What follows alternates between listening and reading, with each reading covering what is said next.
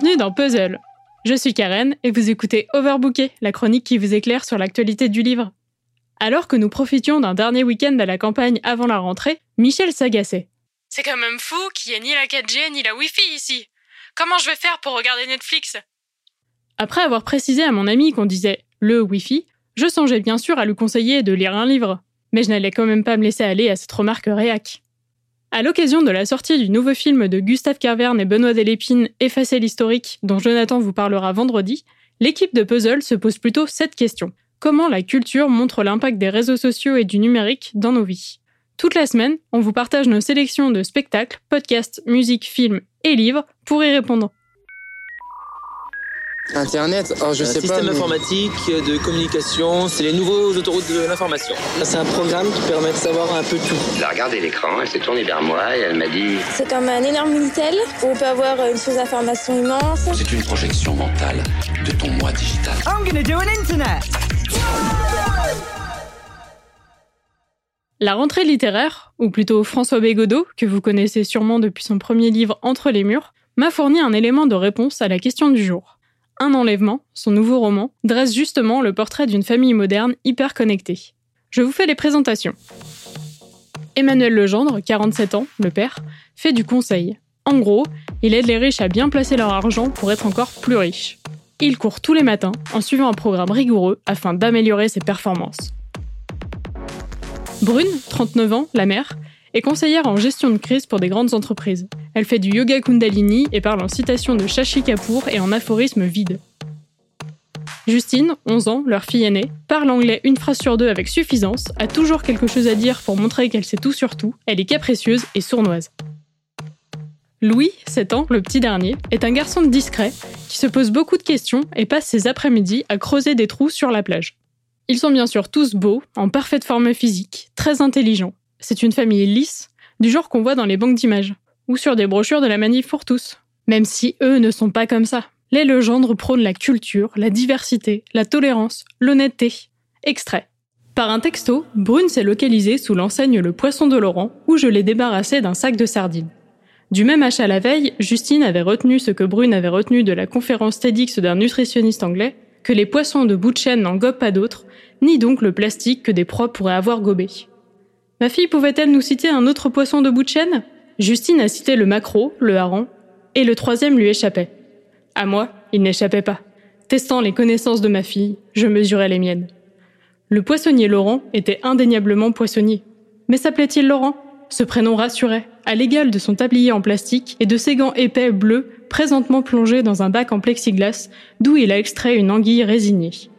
Sous le toit en coupole de la halle, je me sentais bien, détaillant les étalages colorés, caressant la tête de ma fille, me flattant de ne pas réagir à l'alerte info sur mon portable, décidant que Laurent s'appelait Laurent.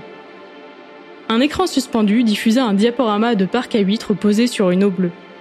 Laurent a complété le tableau authentique en vantant à la criée l'offre exceptionnelle sur les araignées. J'ai attiré l'attention de Justine sur leurs pinces encore mobiles dans l'eau du seau nappé de glace. Ma fille s'est émue qu'on leur impose cette agonie. Les humains ne pensaient qu'à leur plaisir égoïste. Elle n'en mangerait jamais de sa vie. Be sure of it. Dans ce cas, believe me marchait aussi. J'en mangerai jamais de ma vie. Believe me.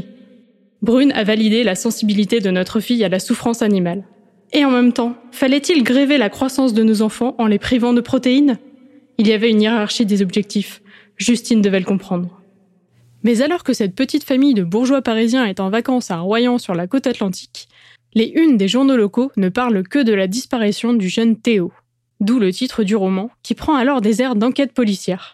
La famille Legendre est-elle impliquée? Le silence de Louis cache-t-il quelque chose? Et si Théo était la victime d'un plan machiavélique bien plus ambitieux? Non, non, non, c'est faux. Rien de tout ça dans le roman de Bégodeau.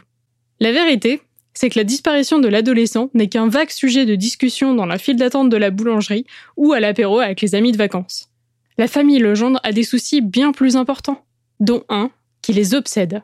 Louis, qui a pourtant 7 ans, ne sait toujours pas lire. Malgré leur approche psychologique et un harcèlement doucereux de l'enfant, rien n'y fait, il semble refuser d'apprendre. Et plus sa résistance se fait sentir, plus le vernis de la photo de famille craquelle. Le père, surtout, est frustré, presque humilié. Mais Louis n'est pas la seule raison de cet éclatement. On comprend vite que les valeurs prônées par la famille ne le sont qu'à moitié. Ils sont pour l'honnêteté, mais Emmanuel trompe sa femme. Ils sont tolérants, mais prêts à témoigner contre les, je cite, roumaines des poubelles. Ils sont bienveillants, mais harcèlent leurs enfants de questions pour évaluer leurs connaissances. Ils sont pour la diversité, mais qualifient deux noirs sur la plage d'atypiques. Bref, plus on les connaît, plus ils nous agacent. Tout ça en fait une satire sociale pleine d'humour. Les défauts du père, la psychologie de la mère, l'attitude de pèse de la jeune fille, on rit en se moquant d'eux, en pensant à notre pote qui depuis deux mois n'a pour but que de courir un marathon, ou à notre collègue excessivement porté sur l'éducation positive. Mais en même temps, je vous défie de ne pas vous reconnaître une seule fois dans leurs petits travers. Bon, j'espère pas trop quand même, parce que ce roman semble être le pendant fictionnel du précédent essai de François Bégodeau, Histoire de ta bêtise. Il s'y adresse à l'électeur macroniste moyen et critique le manque de réflexion de la classe bourgeoise. De mon point de vue, c'est aussi ce qui ressort de la lecture d'un enlèvement. Du coup, si vos penchants politiques sont de ce bord, peut-être que ça vous fera un peu moins rire. En revanche, je pense que c'est une manière très intéressante de répondre à notre question initiale. Les réseaux sociaux, les objets connectés, ça change quoi dans nos vies? Ces outils font simplement partie de l'attirail de la famille moderne et traduisent des traits de caractère qui font déjà partie d'elle. La montre connectée exacerbe l'obsession de la performance, Google permet d'avoir rapidement une réponse superficielle et de pouvoir faire semblant de tout savoir, et le Wi-Fi s'étend jusqu'à la plage comme une couverture géante, ce qui permet autant de s'en plaindre que de s'en servir abusivement. Et alors que les parents s'évertuent à déconnecter, à faire leur digital detox, les enfants utilisent tout ça pour s'évader, pour s'instruire eux-mêmes et déconnecter de leur famille. Cette manière de voir les choses amène d'ailleurs à une fin aussi surprenante par son style que par son contenu, mais je ne vous en dis pas plus et je vous invite à vous jeter sur ce drôle de roman paru aux éditions Verticales. Sur ce, je vous laisse. Michel et moi, on déconnecte. Demain, vous retrouverez Mary qui vous parlera notamment d'une série de podcasts sur ce que l'on raconte de nous sur Internet. Et moi, je vous dis à la semaine prochaine.